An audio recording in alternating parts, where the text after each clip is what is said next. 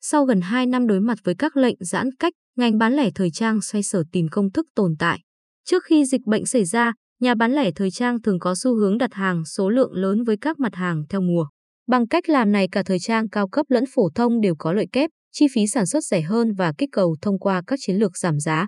Hình thức bán hàng quen thuộc như trên đã nhanh chóng trở thành gánh nặng về hàng tồn kho khi dịch bệnh kéo theo các lệnh giãn cách khiến hệ thống bán lẻ thời trang tê liệt hoàn toàn. Nhãn hàng thời trang cao cấp là nhóm bị ảnh hưởng đầu tiên. Nhóm này từng rất đau đầu bởi việc giải quyết hàng tồn kho, vì tiêu hủy để bảo vệ hình ảnh đã bị người tiêu dùng phản đối mạnh mẽ, điển hình như LVMH và Kering. Các hãng thời trang nhanh cũng không thoát tình cảnh này. Theo Fortune, trước năm 2018, hàng tồn kho của H và M đã trị giá 4,3 tỷ đô la Mỹ. Để tồn tại, theo báo cáo về tình trạng ngành thời trang năm 2020 của McKinsey, công thức chung của thời trang toàn cầu là giảm giá và chuyển đổi số. Theo hãng tư vấn này, trong và ngay cả khi dịch bệnh được kiểm soát, sức mua thấp là điều các hãng thời trang phải đối mặt. Có đến 56% người được khảo sát cho biết khuyến mãi đặc biệt khiến họ muốn mua sắm. Sự hình thành văn hóa mặc cả sẽ trầm trọng hơn trong thời gian tới do gia tăng chủ nghĩa chống tiêu dùng, lạm phát tăng và tình trạng eo hẹp tiền mặt của người tiêu dùng. Đầu tư mạnh vào chuyển đổi số, kênh bán hàng trực tuyến là cơ sở cho doanh nghiệp giảm chi phí bán hàng, từ đó có giá thành phù hợp trong bối cảnh tiêu dùng hiện tại. LVMH đã đưa Nonaso vào vận hành. Đây là website bán lại các nguyên liệu, điển hình như vải và da đã qua quá trình kiểm tra của nhiều hãng thời trang thuộc thương hiệu LVMH. Kể từ tháng 3 năm 2020, công ty đã ghi nhận doanh thu tăng trưởng 125% theo quý. Các hãng như Burberry, Prada hay Bottega Veneta đã hợp tác với Toman ở Trung Quốc tổ chức các buổi livestream hàng xa xỉ hàng tháng với nhiều khuyến mãi hấp dẫn. McKinsey dẫn lời ông Lee Rixway, chủ tịch kiêm giám đốc điều hành Siku, dự đoán động thái này sẽ giúp hàng xa xỉ online ở Trung Quốc tăng từ 10 đến 30% trong 5 năm tới, với quy mô khoảng 4,5 tỷ đô la Mỹ hàng năm. Với các hãng thời trang nhanh, vốn đã kiểm soát tốt hàng tồn kho và giá cả cũng dễ thở hơn, thì tồn tại bằng cách thay đổi các mặt hàng sản phẩm, hướng đến nhu cầu theo từng giai đoạn. Zara, chẳng hạn, kể từ khi dịch bệnh bùng phát ở châu Âu, đã chuyển sang sản xuất hàng có nhu cầu cao như đồ ngủ, đồ thể thao.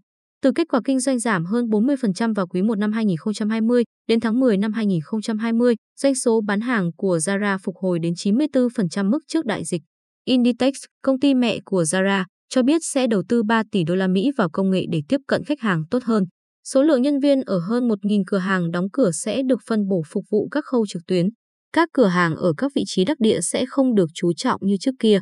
Chiến lược cửa hàng bán lẻ chuyển sang hướng tập trung vào ít cửa hàng lớn hơn ở những vị trí đắc địa, nơi sẽ đóng vai trò là trung tâm phân phối cho bán hàng trực tuyến. Trong suốt năm 2020, các nhãn hàng của Inditex đã đạt 5,3 tỷ lượt viếng thăm, tăng 50% so với năm trước đó. Mảng online hiện chiếm 77% doanh số bán. Ở Việt Nam, bán lẻ thời trang cũng rơi vào tình trạng tương tự khi phụ thuộc rất lớn vào hệ thống cửa hàng. Chính vì thế, phần lớn các hãng thời trang Việt Nam cũng đi theo công thức chung của thế giới. Theo We Associates, thời trang và làm đẹp ở Việt Nam có doanh thu trực tuyến hơn 1,4 tỷ đô la Mỹ trong năm 2020, đứng thứ ba về ngành hàng có doanh thu cao nhất. Ước tính, thời trang và làm đẹp ở Việt Nam có tốc độ tăng trưởng hơn 37% so với năm 2019. Đây là mức tăng trưởng cao thứ nhì xét về tỷ lệ phần trăm, chỉ xếp sau ngành hàng thực phẩm và chăm sóc cá nhân. Đại dịch ảnh hưởng đến ngành thời trang không chỉ ở khía cạnh chi tiêu và doanh thu, mà là ở phương thức tiếp cận khách hàng.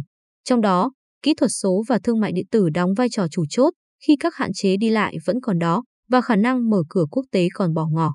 Hoàng Phúc International, HPI, đơn vị phân phối các nhãn hàng Kappa, Eco Ankel, là một ví dụ trong việc chuyển đổi. Ông Nguyễn Quốc Tuấn, giám đốc điều hành HPI, cho biết việc chuyển dịch lên trực tuyến đã giúp tỷ trọng doanh thu từ kênh này tăng từ 5% lên 20% trong một năm. Trong 6 tháng đầu năm, doanh thu trực tuyến của công ty đã tăng gấp 3 lần so với cùng kỳ. Các tháng bị ảnh hưởng bởi giãn cách, mức đóng góp có thể đạt tới 60%. Chúng tôi dự kiến doanh thu trực tuyến năm nay tăng gấp 6 lần so với năm 2020, ông Tuấn nói.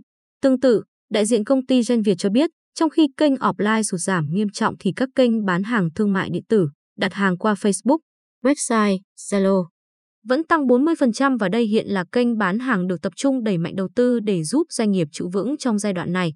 Việc tăng trưởng đến từ chính sách khách hàng đặc biệt được nhiều hãng thời trang phát triển dành riêng cho kênh này trong mùa dịch như tăng thời gian đổi trả, miễn phí đổi trả không phụ thuộc mức giá và các chương trình khuyến mãi lớn. Chẳng hạn, tính đến thời điểm hiện tại, HPI có 50 cửa hàng tại 15 tỉnh, thành và tạm thời chưa có kế hoạch mở rộng. Trong chiến lược Ohio, các cửa hàng này sẽ đóng vai trò là kho phân tán giúp cải thiện việc giao nhận. Đại dịch COVID-19 đã thách thức nhiều doanh nghiệp. Tương lai của mua sắm là trực tuyến và doanh nghiệp phải thích ứng với điều này, tiến sĩ Nina Yêu thuộc Đại học RMIT nhận định. Cũng như nhiều lĩnh vực khác, ngành thời trang được thúc đẩy thay đổi theo hướng kinh doanh mới chưa từng có và được dẫn dắt bởi các chiến lược lấy khách hàng làm đầu. Từ trải nghiệm không tiếp xúc đến quy trình xử lý đơn hàng. Xu hướng số hóa thậm chí còn mở rộng sang việc sử dụng công cụ phân tích và dữ liệu lớn. Nền công nghiệp thời trang tái chế sáng tạo cũng đã trở thành xu hướng thịnh hành.